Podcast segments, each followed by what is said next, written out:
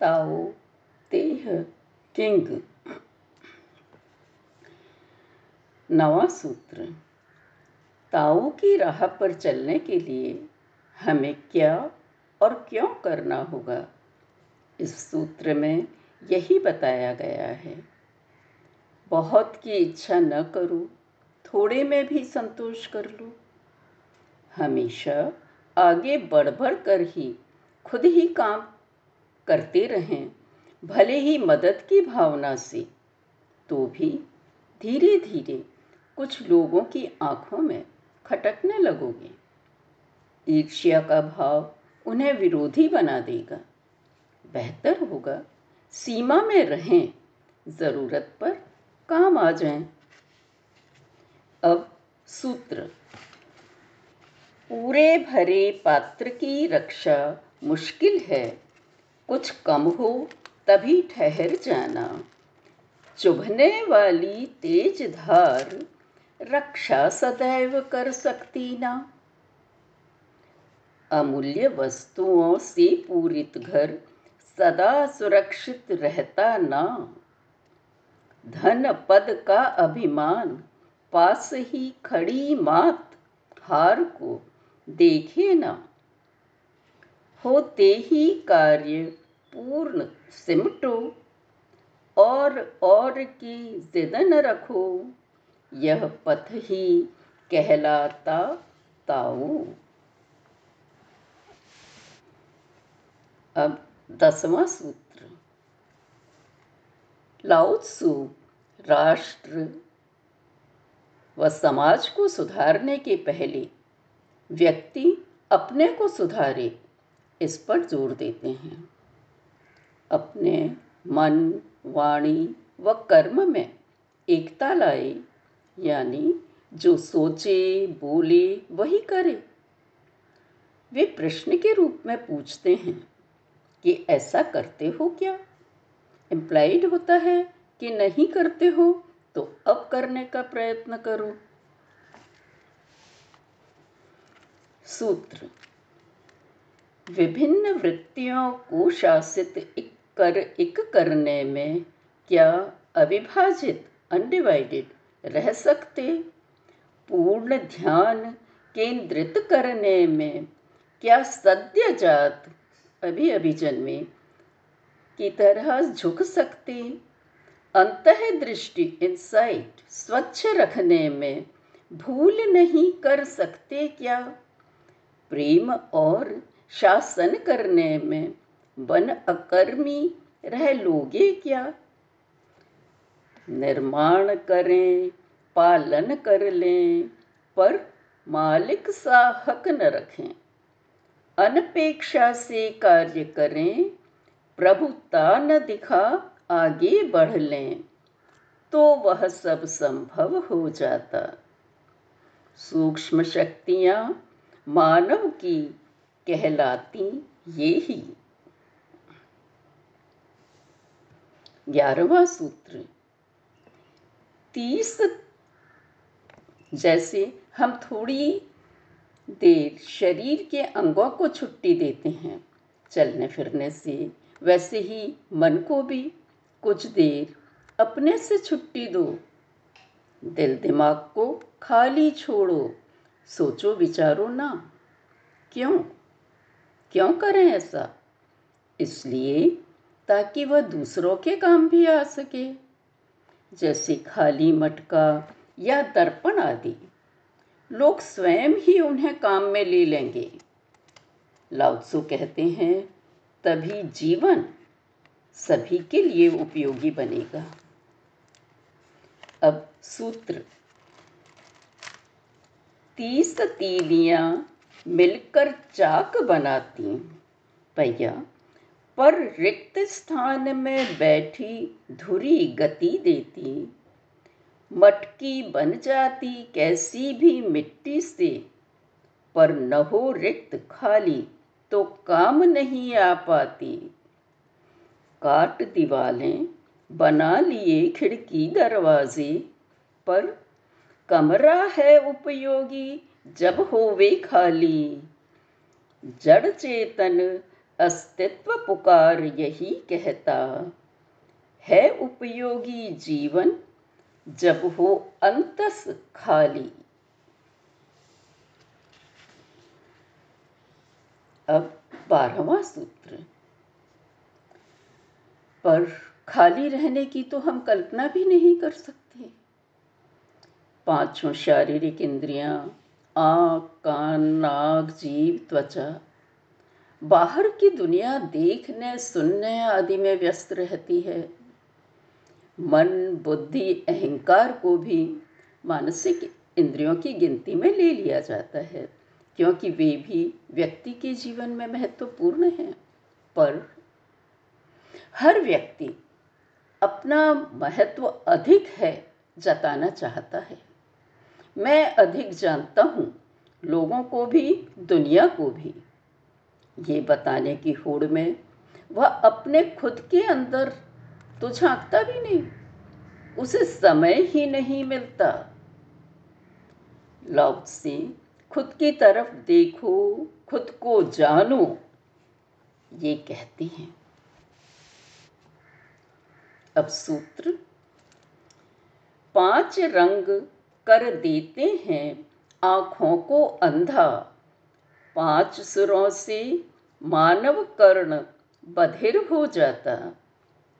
पंच रसास्वादन भी स्वाद नष्ट कर देता। गंध हित दौड़ शिकारों से मन विकृत होता। भंडार भरूं वांछा आत्मिक पथ रुद्ध कर देता। बुद्धिमान इस कारण ही तो अंतेन्द्रिय का आदर करते, न कि बाह्य इंद्रिय का। परिवेश यानी एनवायरनमेंट बाहरी छोड़ें, तब ही प्राप्त करें अंतस का।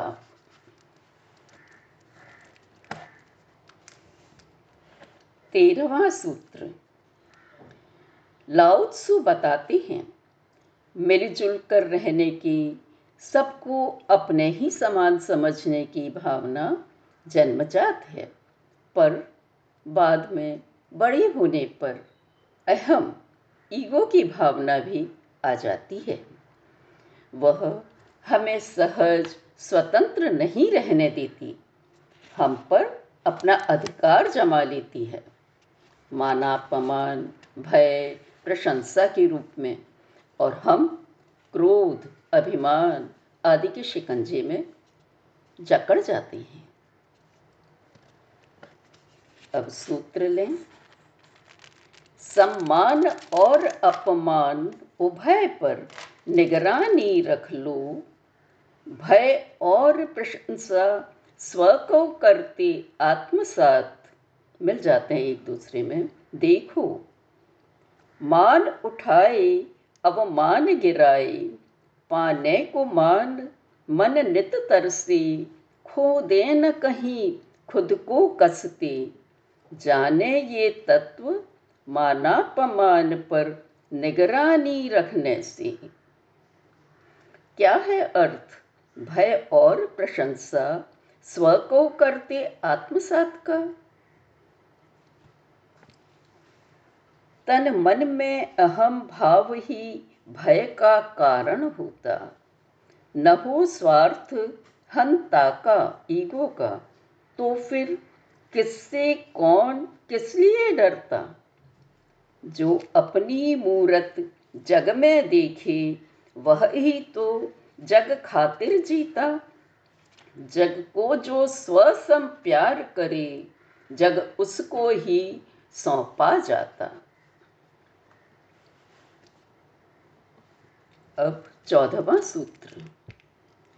ताओ तर्क से परे है, उसे तर्क से नहीं जान सकते, न देख सुन सकते हैं, न छू ही सकते हैं। फिर भी है वो कुछ तो, कोई तो है। न प्रकाश न अंधेरा, तो क्या शून्य है? बड़ा मुश्किल है कुछ कह सकना। सदा से सब प्रयत्न करते हैं, पर उसके स्वभाव से भी को भी नहीं जान पाती, क्योंकि एक ही तरह का जैसे कोमल या कठोर ही हो। ऐसा भी नहीं है। तो बस हम तो यही कर सकते हैं, हर समय सजग अलर्ट रहें, वर्तमान ही में रहें, उस समय की ज़रूरत का ध्यान रखते हुए साथ ही चलें, कार्यादि करें। अब सूत्र, देख रहे पर है अनदेखा, निराकार है नाम उसी का, सुनकर भी ना जाय सुना, अश्राव्य अनऑडिबल नाम है उसका, पाएं पर ना पकड़ सकें, अग्राह्य नाम है उसका। तर्कातीत, लॉजिक से परे, ये तीनों बातें जग अनुभव जुटलाती, बस एक वही तो है ऐसा, जहाँ तीनों समन्वय पाती। उसका उगना न रोशनी दे, छुपना भी अंधेरा ना लाए, नामहीन वह सतत चले, मिले शून्य में उतराए, तब ही तो उसे कहा जाता, आकारहीन का है आकार, शून्य की है तस्वीर। दुर्गम भी इसीलिए कहलाता कि करें सामना मुख दिखे ना, करें अनुगमन पीठ दिखे ना। अतः नयम पुरातन से ही देखो, सजग रह प्रकृति सनातन जानो, वर्तमान में साथ ही चलो, है ताओ की प्रकृति यही।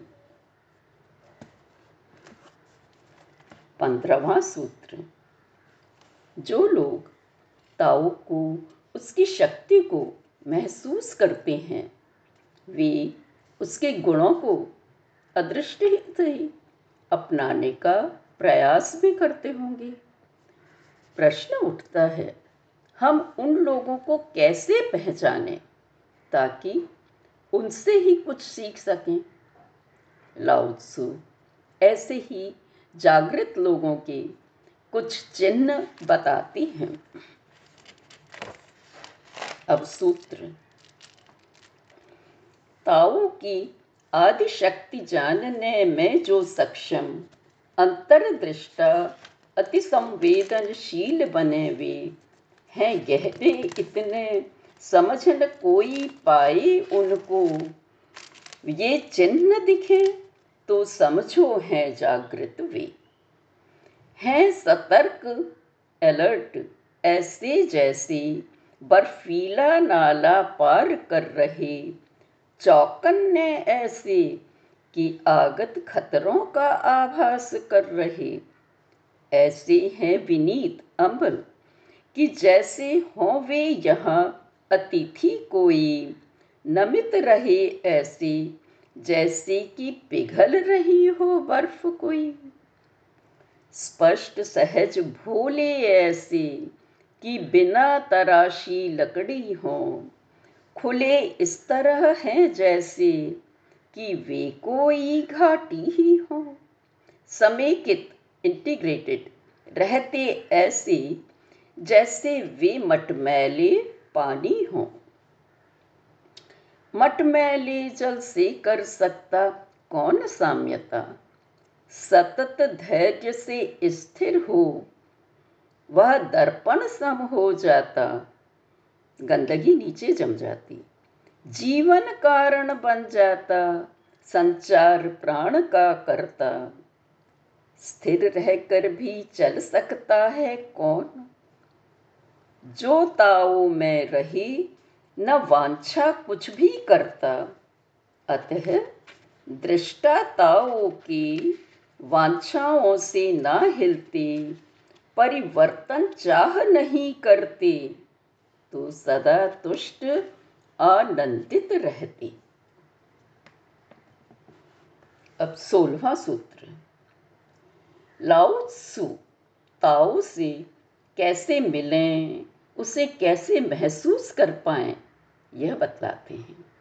वे कहते हैं, इसके लिए भी प्रकृति नेचर की तरह एक क्रम यानी सीक्वेंस से काम करना होगा। देखें क्या है वह तरीका। सूत्र: दिल को पूरा खाली कर लो, मस्तिष्क शांत स्थिर रख लो, भावों का उठना गिरना लौटना देख रही है आत्मा, तब जानोगे। उनका उठना गिरना लौटना फिर से स्रोत में, सोर्स में ही कहलाती एकात्मकता, यूनिटी। नियति डेस्टिनी चक्र है यही प्रकृति का शाश्वत क्रम है, इटरनल सीक्वेंस। इस क्रम ज्ञान से बने सहिष्णु टॉलरेंट बन जाते हैं, सहिष्णु बन जाते निष्पक्ष न्यूट्रल, निष्पक्ष बने तब अंतर्दृष्टा, ताओ से पाते एकत्व। है ताओ का ज्ञान जिसे, वह अनंत हो जाता, उसका सारा जीवन फिर दुख से मुक्ति पा लेता। और वही हमारा उद्देश्य है। बस आज इतना ही। धन्यवाद।